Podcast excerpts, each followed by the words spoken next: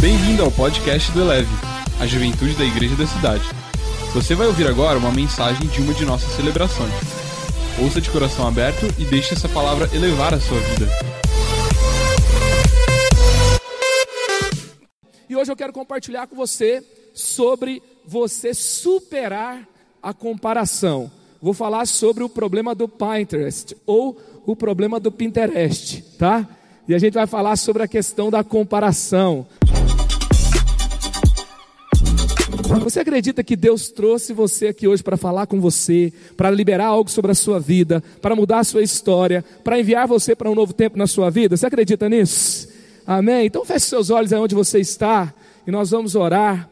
Pai, nós cremos em Ti, cremos que a Sua presença, cremos que a Tua palavra, cremos que a, o que o Senhor faz nas nossas vidas, quando o Senhor fala com a gente, nós podemos realmente sair diferentes. Nós podemos realmente sairmos com um novo nome, com uma nova história. Nós estamos aqui e eu creio, Pai, que o Senhor tem coisas grandes, o Senhor tem realmente um tempo incrível para cada um de nós. Encontra nosso coração, encontra nossa mente, nos encontre, Pai, nas nossas histórias, talvez no meio de uma bagunça, no momento de vida, talvez no, meio, no momento de apatia, talvez no momento de cansaço, chegando naquela reta final de ano, tendo que entregar trabalhos, tendo que bater metas, mas nos encontra hoje e nos faça, Senhor, bebermos da tua presença, nos faça, Pai, receber aquele renovo do céu, nos leve para aquele lugar de crescimento, de salvação, de esperança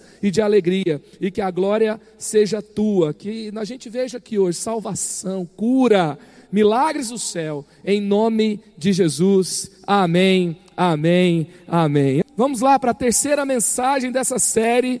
O problema do Pinterest ou o problema do Pinterest, eu vou falar as duas versões aqui durante a mensagem. Supere a crise da comparação. 2 Coríntios capítulo 10, versículo 12, a parte A. Não temos a pretensão de nos igualar ou de nos comparar com alguns que se recomendam a si mesmos.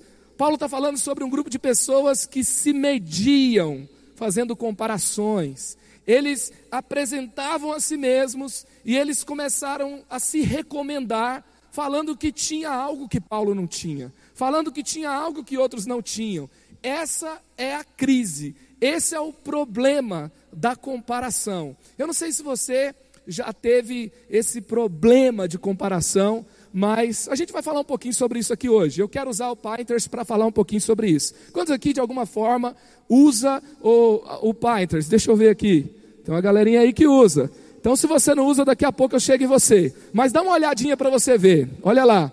Olha os painéis de referências do Pinterest. Moda masculina. Tem o um cara que coloca lá ele olhou o pai. Tem gente que não olhou esse, esse painel antes de vir para a leve. Ele nunca olhou na vida, na verdade. Ele não está nem aí para isso aí. Mas tem gente que olhou e ele acha, ele acredita, ele acredita que ele está igualzinho aquele modelo, com aquele All-Star, com a calça jeans da canela e uma camisa né, listrada. Eu, eu vou, vou, colocar aquela calça rasgada, né? E eu vou ficar, enfim, vai, pode passar a próxima, por favor o, o painel de casa, olha, a casa que a gente vai morar daqui dois meses, não é? Olha aí, o Wilker está se casando, olha aí. O Wilker e a Bárbara têm olhado muitos painéis de referência de casamento. Né? Eles olham as cores, aquele negócio todo. Mais a Bárbara do que o Wilker. Vamos lá. O Wilker está orando para esse tempo passar mais rápido. Vamos lá. O cabelo, olha lá. Você dá uma olhada, você vê o painel de referências. Cortes para afinar o rosto. Pode passar. Agora, eu descobri um negócio, cara. Se você procurar uma hashtag chamada Pinterest Fails, que é o Pinterest falha, ou falhas do Pinterest, olha aí. Olha a expectativa, ela olhou no Pinterest, ela fez, olha como é que deu certo, só que não. Pode passar o próximo. Ela falou: Eu consegui um jeito de pegar um monte de coisa colorida na boca e ficar sensual ainda depois. Ela foi lá e tirou a foto. Pode passar. A festa de aniversário da criança, no hora do bolo virou bolo de terror, ao invés de ser o bolo do, do Minion. Pode passar. Olha o bolo do do Bob Esponja. No final alguém viu que, assim, claro, óbvio, era o Bob Esponja, porque afinal tem um, uma coisa colocada lá em cima do bolo. Pode passar. Pode passar. O cupcake lindo, né? Olha, foto de sessão de foto de bebês.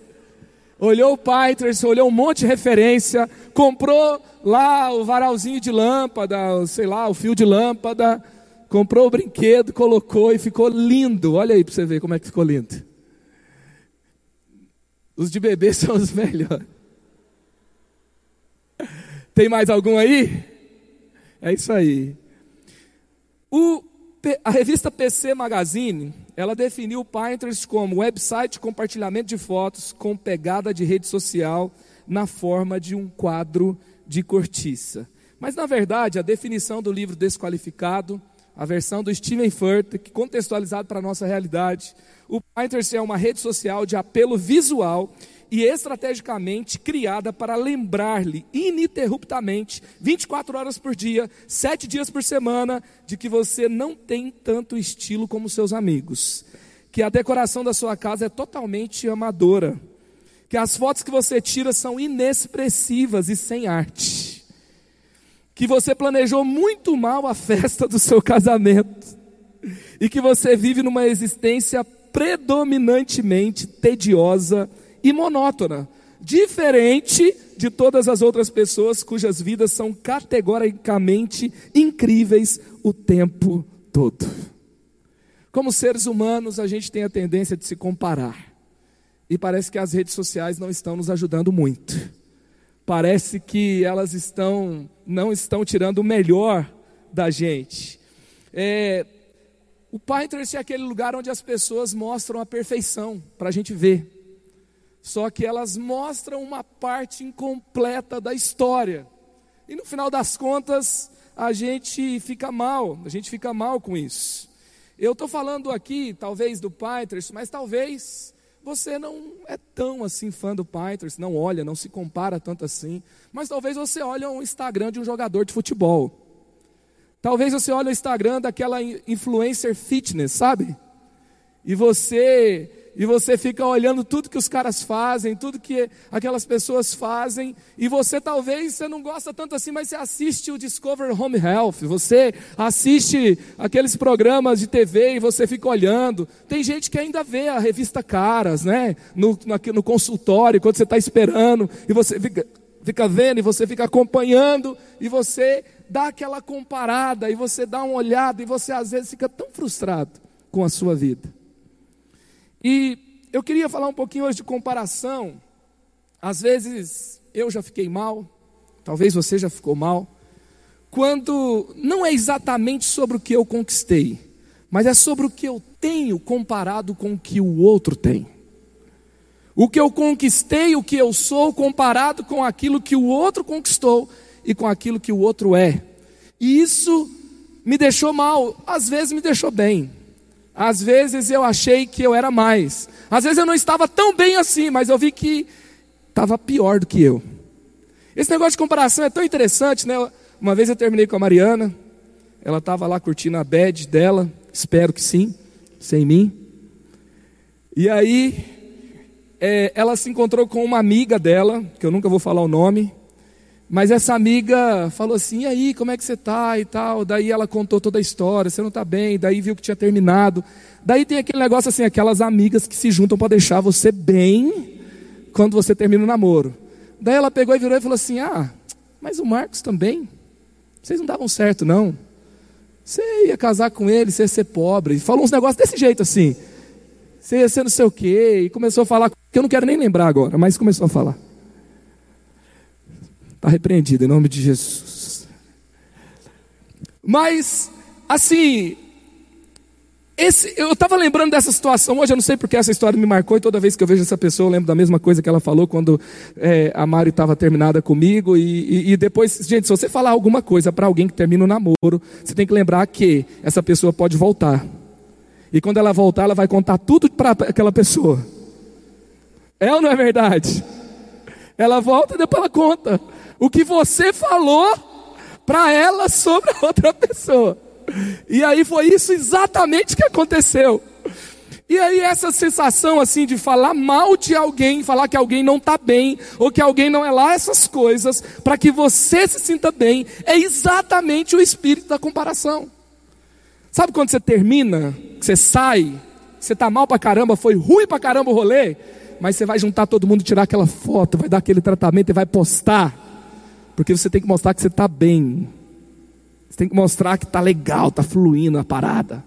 Aí você posta e depois você fica imaginando como ele ou ela vai se sentir quando vê. E dá uma raiva quando ele posta uma muito melhor do que a nossa. É ou não é?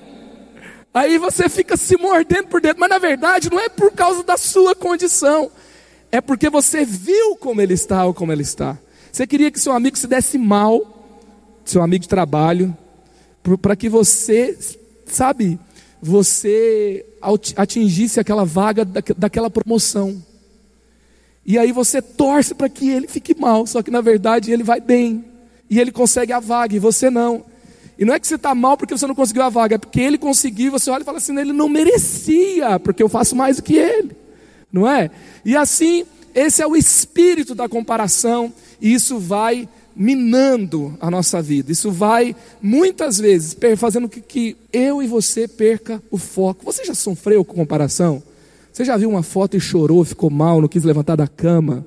Você ouviu notícias de alguém e você acabou seu dia, acabou aquele o seu momento do ano, você entrou numa e esse negócio não saía de você, e toda vez que você via, toda vez que você lembrava, você ficava naquela sensação assim ruim pra caramba.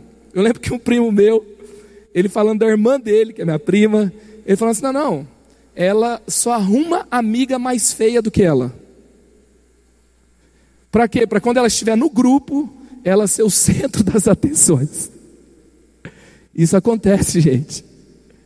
Eu acho que na verdade isso foi uma percepção maldosa do irmão, entendeu? O irmão normalmente não tira o melhor da gente.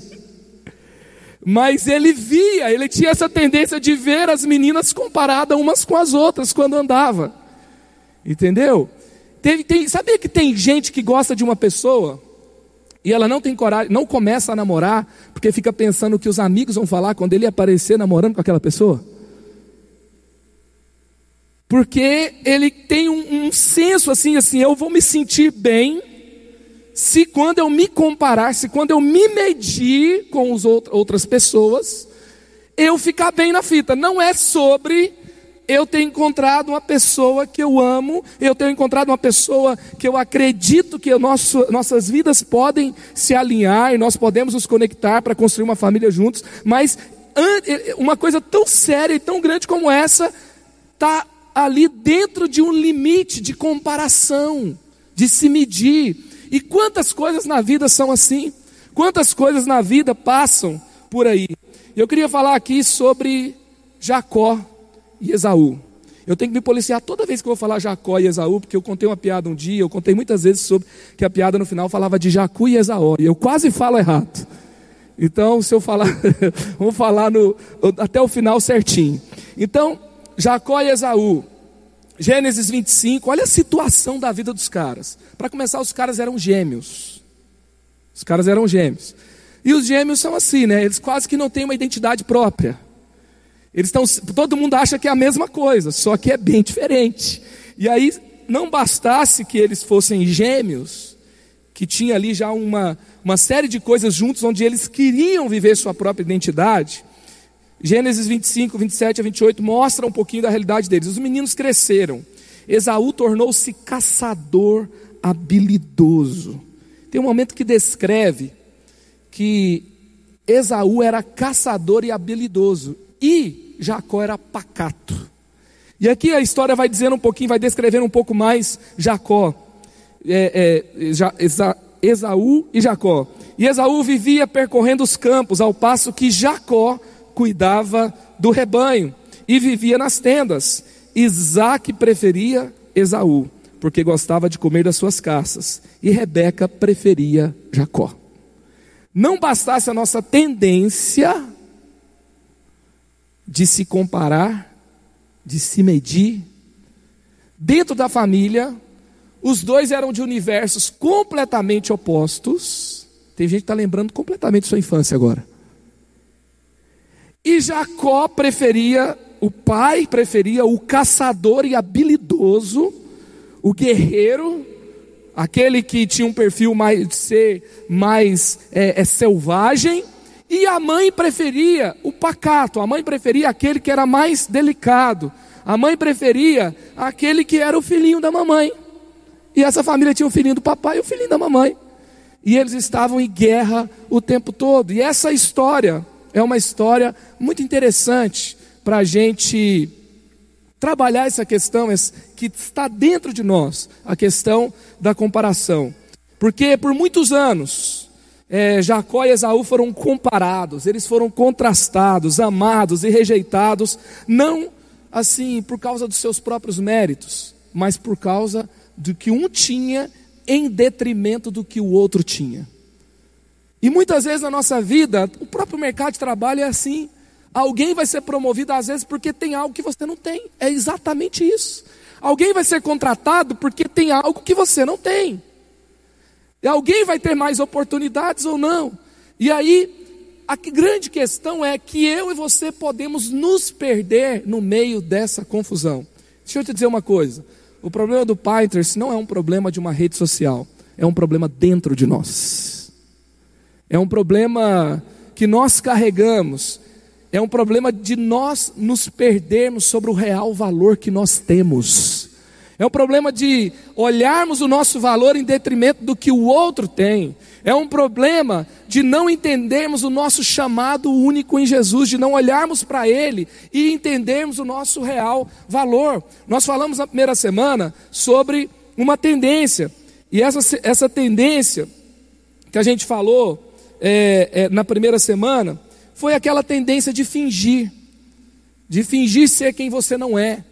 Na segunda semana a gente falou sobre a questão de, de, da manipulação, porque quando eu erro, eu quero manipular o cenário. Quando eu tenho fraquezas, eu quero manipular para esconder as minhas fraquezas. E hoje nós vamos falar da comparação, nós estamos falando disso. E as, esses três problemas são muito próximos. E a raiz é a mesma. A raiz é você não entender o seu real valor em Deus. Por exemplo, às vezes nós podemos é, nos comparar com alguém pior. Isso vai nos levar a quê? A provar que somos melhores, que somos incríveis. Isso vai gerar o quê? Orgulho. Às vezes a gente pode se comparar com alguém melhor. Isso vai gerar o quê? Eu vou me comparar com alguém melhor quando eu não conseguir algo e eu me torno vítima. Eu tenho uma desculpa para o meu fracasso. Eu sou uma vítima. Eu tenho uma desculpa para algo que eu não consegui ou para algo que eu tenho vergonha de admitir. E aí então eu vou me vitimizar. E isso também vai me levar a outro lugar, que é um lugar de condenação, é um lugar onde eu nunca estou bem comigo mesmo. E só que no final das contas esse negócio assim não basta ela ser magra, ela quer ser mais magra do que todas. Não basta ter dinheiro, eu quero ter mais dinheiro que todo mundo. Não basta tirar uma boa nota, eu quero tirar a melhor nota do que todo mundo. Não basta ter conseguido um emprego, eu quero conseguir um melhor emprego. Não basta eu conseguir uma namorada, eu quero conseguir a mais bonita. E aí está um monte de gente esperando por ela, que criou-se aquele negócio, e ela não escolhe ninguém, ninguém começa a namorar, porque está todo mundo esperando para ver o que ela vai decidir. Já viu esse negócio? E essa tendência no meio do caminho, na verdade, vai nos levar a uma seguinte conclusão: a comparação é uma assassina silenciosa. A comparação é uma assassina silenciosa. Ela despreza pessoas que a gente deveria aprender com elas. A comparação critica pessoas que estão indo bem, sabe? Pessoas que estão avançando. E, na verdade, são pessoas que nós deveríamos celebrar. Nesse negócio de ministério, de igreja, quando a gente se encontra com outros amigos, muitas pessoas, as pessoas, muitas pessoas, a primeira coisa que pergunta, quantas pessoas tem? Quantas pessoas te seguem nas redes sociais? E aí então, na medida que vai tendo mais influência, tem mais pessoas, e aí então você começa a ter uma nova, um novo tratamento. E, e, na verdade, quando começa a surgir alguém no cenário que começa a ir muito bem, que começa a ter um crescimento muito diferente dos outros, logo que eu encontro com algum amigo, começa aquela tendência de criticar aquele cara que está crescendo. O que, que, que, é isso? Isso é, é, é, é o assassinato silencioso da comparação. Não é que o outro não tem algo bom para repartir, porque se você procurar erro em alguém, você vai achar erro em todo mundo, sim ou não? Essa é a minha família espiritual. Eu a amo, mas ela não é perfeita. Se você quiser achar erro aqui, você vai achar. Ou seja, a grande questão para eu ser abençoado por alguém que Deus levanta, por um ambiente que Deus me coloca, é como eu vejo esse ambiente, como eu vejo esse momento da minha vida. E a comparação não vai nos levar para o nosso melhor. Então escolha viver acima das comparações. Isso é sobre o quê? Isso é sobre ganhar sem se perder. Isso é você isso é sobre você ganhar e não se perder. Gênesis 27, 18 e 19, ele se dirigiu ao pai e disse: "Meu pai". Respondeu ele: "Sim, meu filho. Quem é você?" Jacó disse a seu pai: "Sou Esaú, seu filho mais velho. Fiz como o Senhor me disse, agora assente-se e coma do que cacei para que me abençoe. Qual era o objetivo de Jacó? Conseguir a bênção de irmão mais velho, só que ele era o irmão mais novo. Ele era o gêmeo que veio depois, que nasceu depois. Ele era quase o irmão mais velho, mas ele não era. Você já foi quase alguma coisa que você não foi? Teve gente que quase se formou e não se formou.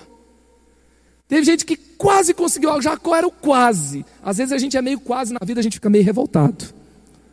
E aí, como ele resolveu o seu problema do, do quase? Ele queria ganhar, e ele ganhou.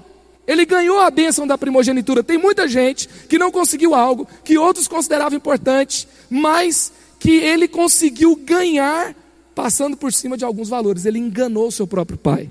Ele mentiu para o seu, seu, próprio pai. Ele fingiu ser quem ele não era. Qual que é seu nome, Jacó? Jacó fala: Meu nome é Isaú.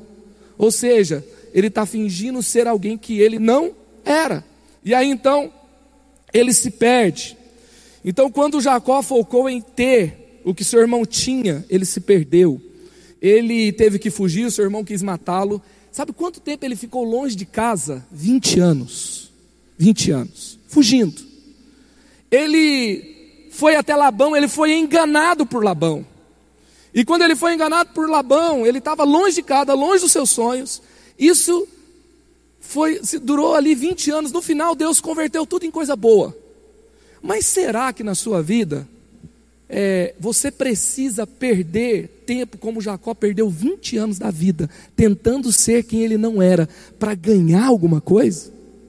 Será que o sucesso vale a gente ser outra pessoa? Porque eu posso ter sucesso mentindo, eu posso ter algum sucesso conquistando alguma coisa, que eu preciso conquistar e para isso eu posso perder os meus valores. Deixa eu te falar de um exemplo. Você lembra daquele ciclista, o Lance Armstrong, que ganhou sete vezes o Tour de France, que é uma das competições mais importantes do mundo de ciclismo? Ele conseguiu mentir para todos os comitês antidoping. Ele conseguiu mentir para todo mundo.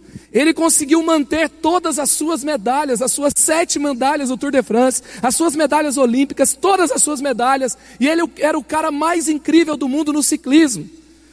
No livro do Desqualificado tem um momento que fala que ele se sentou na frente da Oprah. E aí o nome do, da parte do livro é Ninguém Mente para Oprah. E aí então, ele, a Oprah foi fazendo as perguntas e ele fez uma confissão que por 13 anos, se eu não me engano, ele utilizou substâncias proibidas. E ele fala assim: naquele meio, se eu quisesse ganhar, eu tinha que usar substância proibida.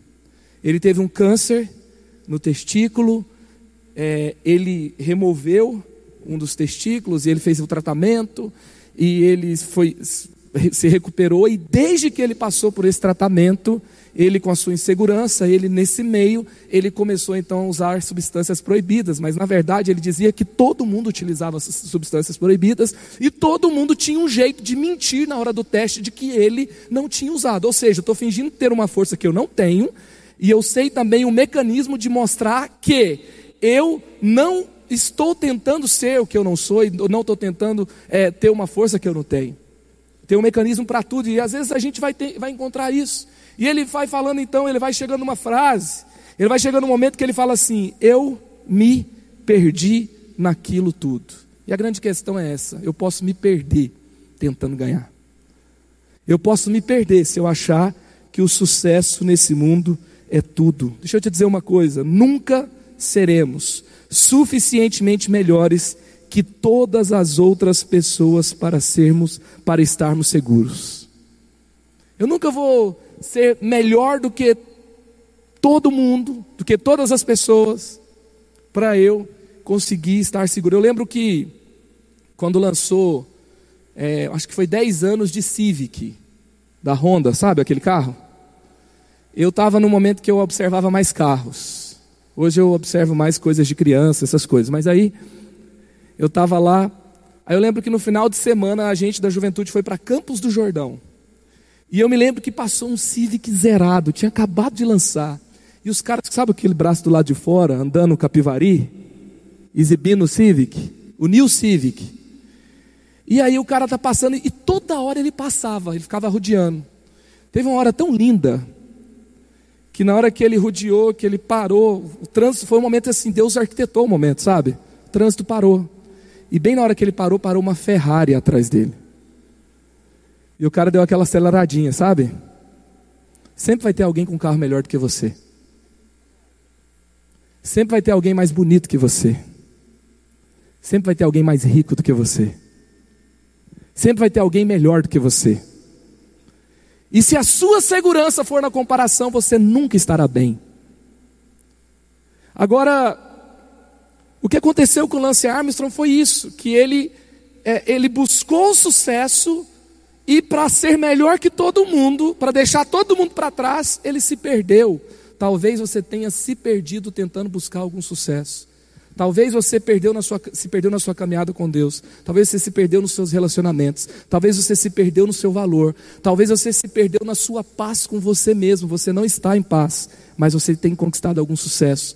E você tem medo de perder o sucesso que você tem, porque parece que se você perder o sucesso que você tem, você vai perder todo o seu valor, você não vai ser mais nada. Isso acontece quando eu tenho que confessar algum pecado. Isso acontece quando eu tenho que resolver uma questão problemática na minha vida. Isso acontece quando eu preciso largar mão de um, uma substância proibida, como foi o Lance Armstrong.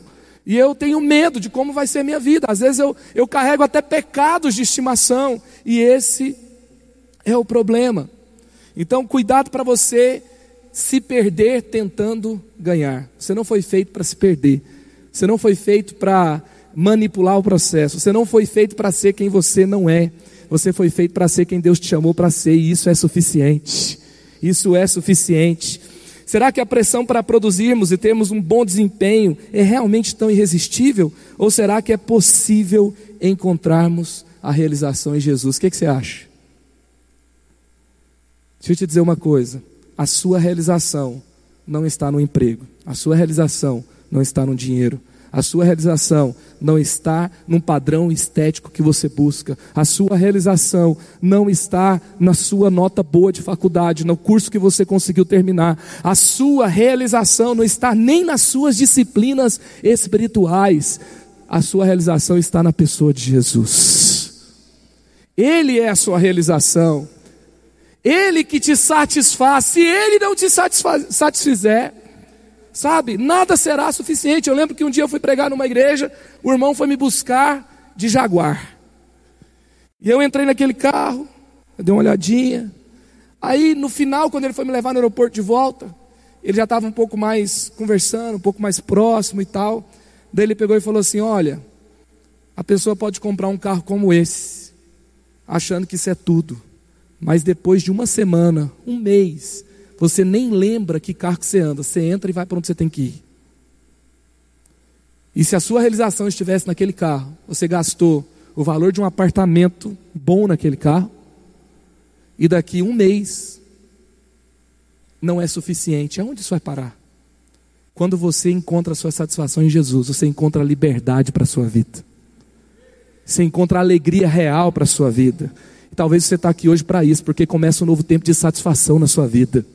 Não é sobre o que você tem, não é sobre o que o outro tem, não é sobre o que você conquista, não é sobre o que o outro conquista, é sobre quem ele é, é sobre ele te satisfazer, é sobre ele ser suficiente para você, é sobre ele ser alegria na sua vida. Você vai amanhecer numa segunda-feira, nada aconteceu de novo, não tem nenhuma conquista, e você vai estar tá saltando de alegria porque ele é suficiente para você. É sobre isso. Então não se perca para ter algo que não é suficiente. Se for para perder algo, para conquistar algo que seja por, por, aquilo que é suficiente, perca a sua vida para ganhar a vida de Jesus. Perca a sua vida para ganhar uma nova com Ele. Viva para Ele. Isso vale a pena. Escolha viver acima da sua da comparação. Isso é sobre o que? Ser quem você é diante de Deus. O homem lhe perguntou: Qual é o seu nome? Jacó, respondeu ele. Gênesis 32, 27. A pergunta anterior de Isaac para Jacó, qual é o seu nome? Ele diz Esaú e começa uma bagunça na vida dele. Ele conquista a bênção da, da, a bênção da primogenitura, mas ele tem que fugir. Tinha acontecido 20 anos atrás. Jacó foge. Jacó vai trabalhar para Labão. Jacó é enganado. Jacó é usado. Jacó paga um preço caro para se casar naquela terra sozinho. Só que naquela terra ele trabalha, ele engana também. E ele se torna o cara mais rico que tinha lá, de tal forma que a vida fica perigosa para ele lá. Agora, se está perigoso estar onde ele está agora, porque ele tinha muito, para onde ele ia voltar se, se ele voltasse para a terra do, dele? O seu irmão o matava. Ele não tinha mais lugar. Quem vive na pressão da comparação, tem um momento que ele vive sem lugar nesse mundo, nenhum lugar serve mais.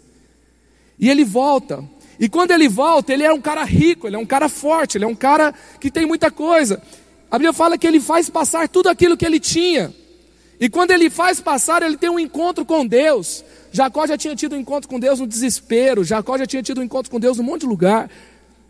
Sabe por que ele estava fugindo? Porque ele estava sozinho, mas nesse momento acontece algo diferente. E quando ele luta com Deus, e quando ele fala assim, cara, ou vai acontecer alguma coisa com Deus aqui, ou eu vou morrer quando eu me encontrar com meu irmão ou minha vida não vai fazer mais sentido, ou eu não quero também ficar lutando para conquistar coisas para provar que eu tenho valor, e ele vai por tudo ou nada com Deus. E quando está amanhecendo, quando está amanhecendo, sabe o que, que Deus pergunta para ele? O que, que o anjo pergunta para ele? Qual é o seu nome? Você pode passar 20 anos fugindo de uma conquista que você fingiu quem você não era. Quando você parar para resolver sua vida, você vai voltar para o mesmo lugar que você estava antes.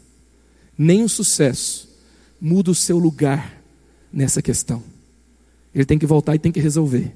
E ele tem que falar que o nome dele não é Esaú, o nome dele é Jacó. Você pode ter conseguido algo com mentira. Você pode ter conseguido algo com manipulação.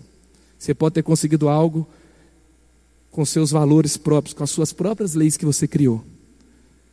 Mas um momento você vai ter que parar e falar assim: Eu sou mentiroso, que é o significado de Jacó. Eu sou enganador. É tão interessante essa história, sabe por quê? Porque Jacó é quem ele era. Esaú é quem ele queria ser. E quando ele se encontra com Deus, ele fala o seu nome Jacó. O que, que é isso? É você ser quem você realmente é diante de Deus. É você abrir seu coração, é você se arrepender, é você rasgar tudo e falar assim: ei, eu não aguento mais fingir, esse sou eu. Sabe, não, eu não vou mais fugir para lugar nenhum. O Senhor me conhece, o Senhor sabe, eu sou assim, eu preciso mudar. E aí, versículo 27, ele fala que o nome dele é Jacó. Sabe o que, que acontece no versículo 28? Então disse o homem: Seu nome não será mais Jacó, mas sim Israel, porque você lutou com Deus e com os homens e, e, e venceu. Sabe quem ele era? Jacó, enganador. Sabe quem ele queria ser? Esaú, primogênito, selvagem, filho preferido do seu pai. E sabe quem Deus o criou para ser? Israel, aquele que vence com Deus. Sabe quando você admite quem você é diante de Deus e você para de fugir e você fala o seu verdadeiro nome, você está pronto para ser quem Deus te chamou para ser. Talvez seja uma luta, Jacó lutou a noite inteira. Tem momentos da nossa vida que a gente tem que parar e lutar, lutar por uma transformação. Às vezes, quando você se lança em Deus, você fala assim: vai tudo mudar e vai ficar tudo melhor. Você começa a enfrentar umas lutas lá. Na sua família, tem gente que é demitido do trabalho, tem gente que as, a, dá uma reviravolta assim grande. E ele fala: o que está acontecendo? Você está numa luta e você está indo em direção à sua verdadeira identidade em Deus. Deixa eu te dizer uma coisa: você está assumindo quem você realmente é, você está deixando passar, talvez assim, de lado o seu sucesso, o seu fracasso, sabe, as suas coisas boas, as suas coisas ruins, você está simplesmente sendo quem você é diante de Deus. Se prepara, porque Israel, aquele que vença com Deus, está chegando, o seu verdadeiro nome, o nome que Deus te criou para ser. Quando você assume quem você é diante de Deus, você é livre para ser quem Ele te criou para ser. Amém? Escolha viver acima da comparação. Isso é sobre matar a sua sede de aceitação com a vida de Deus. Gênesis 28, 32, 28. Prosseguiu Jacó: Peço-te que digas o teu nome. Mas ele respondeu: Por que pergunta o meu nome? E o abençoou ali. Jacó chamou aquele lugar Peniel, pois vi a face, vi a Deus face a face, toda a vida a minha vida foi poupada. Como eu disse, Jacó tinha tido vários encontros com Deus, mas esse encontro foi um encontro decisivo. Esse encontro foi um encontro para valer. Sabe, todos nós, antes de tomarmos uma real decisão com Deus, nós tivemos outros com Ele, onde Ele nos salvou de um problema. Eu lembro de eu conversar com uma pessoa e falar assim: Ei, deixa eu te falar sobre Jesus. Sabe o que, que ela me respondeu? Ela falou assim: Eu conheço Jesus. Um dia eu estava perdida numa cidade, eu não tinha dinheiro, eu não sabia o que fazer, e eu estava realmente perdido, e um anjo apareceu e me salvou. Já ouvi essa história. Só que você pode ter tido essa experiência com Deus de um anjo que veio e te salvou. Mas se você não conheceu o Jesus que mudou o seu nome a partir dali, você precisa ter um encontro decisivo com Deus. Não é sobre saber que Ele faz milagres, é sobre saber quem Ele pode ser na sua vida. Não é sobre você saber que Ele é bom, é você saber quem Ele te criou para ser. Porque se eu me encontro com Jesus e eu continuo sendo a mesma pessoa, fazendo as mesmas coisas, alguma coisa está errado. Porque quem Ele é transforma quem eu sou. Porque Ele se tornou como eu, para que eu pudesse ser como Ele é. Porque eu nasci para ser semelhante a Ele. Então, sabe, quando eu me encontro com Deus, eu me encontro também com a Sua satisfação, com a Sua plenitude, que começa a me preencher, porque eu sou incapaz de ser sozinho o que Ele me chamou para ser. Faz sentido para você? Ele me chama para ser aquele que vence com Ele, mas eu talvez estou acumulando um monte de fracasso, mesmo para ter sucesso eu fracassei. Que foi a história de Jacó. Então, Deus ele, ele se revela a Jacó para que realmente Jacó pudesse caminhar para onde ele era de fato com ele. Colossenses 2, 9 e 10, em Cristo habita corporalmente toda a plenitude da divindade, e por estarem nele, que é o cabeça de todo poder e autoridade, vocês receberam a plenitude. Então eu tenho Jesus, Jesus tem toda a plenitude de Deus, e ele está dentro de mim. Uau, então eu já tenho tudo. Então eu já tenho tudo. Agora sim, se eu tenho Jesus, que tem toda a plenitude de Deus, que habita dentro de mim, então eu já tenho tudo. Então, para que, que eu vou ficar vivendo uma vida para provar para outras pessoas que eu tenho alguma coisa? Não faz sentido. Sabe, aqui tem pessoas que lideram células, aqui tem pessoas que lideram pessoas, aqui tem pessoas que pregam, aqui tem pessoas que influenciam algum lugar. E eu quero te contar sobre a minha experiência, que o Steven Ford compartilha no livro dele, Desqualificado, e que quando eu li eu me identifiquei muito. Ele falou assim que muitas vezes, quando ele ia pregar, ele começava a pensar, sabe, eu estou aqui, eu preparei algo, Deus falou algo para mim, eu começo a encarar as pessoas, eu começo a pregar, eu começo a liberar algo de Deus para a vida delas. Enquanto eu estou pregando, eu olho para uma pessoa que levanta, eu olho para uma pessoa que reage, eu olho para uma pessoa que aplaude, eu olho para uma pessoa que não aplaude, e daqui a pouco eu começo a pensar: será que eles me acham profundo? Será que eles me acham descolado? Será que eles me acham legal? Será que eles me acham chato? Será que eles me acham raso? Será que eles me acham é, preparado? Será que eles me acham despreparados? Um despreparado. E daqui a pouco, é meio que assim: eu estou aqui para revelar Jesus, mas eu começo a entrar na frente. Eu começo a. Sabe, eu, eu, eu tenho que me saciar na fonte, mas eu começo a me saciar num balde furado. Não é que não é bom receber o elogio de alguém, mas é que não, nunca será suficiente. Nunca será suficiente. E eu vou querer mais. E aí então, eu compartilho aqui da experiência que ele teve, que falou muito comigo. Um pensamento muito libertador que Deus me trouxe. Eu não o trouxe aqui para atender às expectativas deles, eu o trouxe aqui para que seja a minha expressão. Sabe, se eu, quando você receber um chamado, você já não espera os aplausos de ninguém. Você foi chamado por Ele e para Ele, amém? Sabe, você precisa entender que Jesus é suficiente. Deixa Jesus matar sua sede de comparação. Deixa Jesus te livrar, libertar para a real vida que Ele tem para você. Você viver acima da comparação é você ser livre para viver de verdade. Diz Gênesis 33, versículos 3 e 4. Tem um momento que Jacó se encontra com Deus, agora chegou o momento dele se encontrar com seu irmão. Seu irmão o ameaçou de morte e ele enganou seu irmão. Como que seria esse encontro? Como que é na sua vida? Você está lutando com algo com Deus, mas daqui a pouco você vai se encontrar com alguém que você tem que resolver uma coisa com ela. E aí? Que expressão eu serei? E aí então, Gênesis 33, versículo 3 e 4, ele mesmo passou à frente, ao aproximar-se do seu irmão, curvou-se até o chão sete vezes. Mas Esaú correu ao encontro de Jacó e abraçou e abraçou-se ao seu pescoço e beijou, e eles choraram, aqueles perdoaram. Sabe, enquanto eu estou tentando provar algo para alguém, enquanto eu estou me defendendo, enquanto eu estou querendo mostrar que eu tenho como o outro tem, o que eu tenho mais, ou que eu talvez eu sou uma vítima porque eu não tenho mais. Quem se defende, quem tenta provar algo, não tem tempo para amar as pessoas. Não tem tempo para perdoar não consegue, você não pode ficar se defendendo, se justificando e provando alguma coisa para alguém e perdoar quem você tem que perdoar ao mesmo tempo. E talvez esse tenha sido um grande problema na sua história. Comigo foi assim.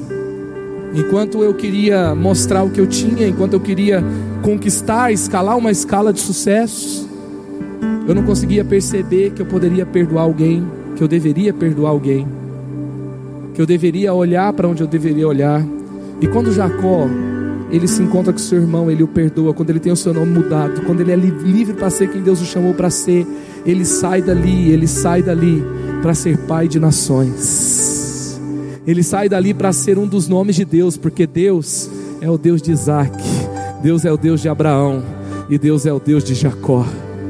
A sua história se une com a história de Deus. Deixa eu te dizer uma coisa: Deus não quer apenas te livrar de uma crise de comparação, Deus não quer apenas te livrar de uma tentativa falha, talvez igual aquele Peters fez ali, de ser uma coisa que você não é e isso nunca dá certo. Deus não quer apenas te livrar de, uma, de um pensamento ruim, de uma dor na sua vida. Deus quer te livrar, Deus quer te trazer para a vida que Ele te chamou para viver. Você vai sair para amar, você vai sair para perdoar, você vai sair para ter um ministério. Eu creio que tem pessoas aqui hoje que terão ministérios muito influentes e abençoadores. Você vai ganhar muita gente para Jesus, você vai curar a alma das pessoas, você vai trazer pessoas para a vida, você vai liberar pessoas para viver os seus sonhos, você vai ser liberto para trazer o céu para a terra, aonde você estiver. Talvez não seja aqui, mas vai ser a partir daqui, e vai ser a partir do lugar que o Senhor te chama e te libera para ser quem Ele te chamou para ser. Ei, tem muita coisa boa na vida de Jesus para ser liberado na sua vida.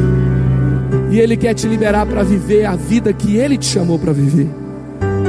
E esse é o ambiente onde você pode se entregar completamente a Ele. Você passa a servir, você passa também a ser livre para ter um real sucesso, porque Ele quer que você tenha sucesso também. Mas sabe qual que é o melhor momento para você ter sucesso? A melhor forma de ter sucesso é ser tão cheio de Deus que eu não preciso mais de sucesso. Você vai ser tão cheio da presença de Deus, você não vai precisar mais de aplauso Sabe aquele dia que você ficou mais que você ficou mal porque não teve like? Nunca mais. Sabe aquele dia que você ficou mal porque você falhou? A questão não é sua performance. A questão é quem te preenche. Se você vai começar a fazer alguma coisa nova, você não vai começar bem. Você vai começar como aprendiz. Mas você não vai precisar de um aplauso para que você consiga continuar perseguindo o que Deus tem para você, porque Ele te preenche, porque Ele é a sua satisfação. Ei, que vida é essa que eu não preciso de sucesso para ser feliz? Que vida é essa que eu não sou o meu fracasso? Que vida é essa que eu posso olhar para frente eu tenho segurança? Eu não tenho medo de me casar, eu não tenho medo de assumir uma responsabilidade, eu não tenho medo de ter filhos, eu não tenho medo de assumir um ministério, eu não tenho medo de assumir uma célula, sabe por quê? Porque não é a minha performance que me qualifica, é Ele quem me qualifica, foi Ele que me chamou, Ele é a minha segurança. Eu me lembro como se fosse hoje. Quando eu estava chegando no casamento com a Mari, assim, cara, ficava um mix de sentimento tão grande. Ficava assim, cara, que legal, mas falava assim, cara, mas será que eu vou dar conta? Porque parece que esse é um compromisso tão sério, tão sério. Eu falo, não vai ter mais volta não. E se a gente brigar todo dia? E se eu não conseguir, e se ela falar que eu sou um fracasso, em determinado momento ela descobrir toda a verdade? E eu me lembro que um dia o Senhor me falou: Ei, a única garantia de dar certo sou eu. A única garantia de dar certo sou eu. Naquele momento, eu saí de um lugar de tentar ser para um lugar de completa confiança em Deus. Deus quer te trazer para um lugar de completa confiança nele. João 8,32 diz: Se o Filho os libertar, vocês serão realmente livres. Elevou sua vida? Compartilhe. Se você quer tomar uma decisão por Jesus, ser batizado, servir no Eleve ou saber algo mais, acesse elevesuavida.com ou envie um e-mail para juventude@elevesuavida.com. Que Deus te abençoe.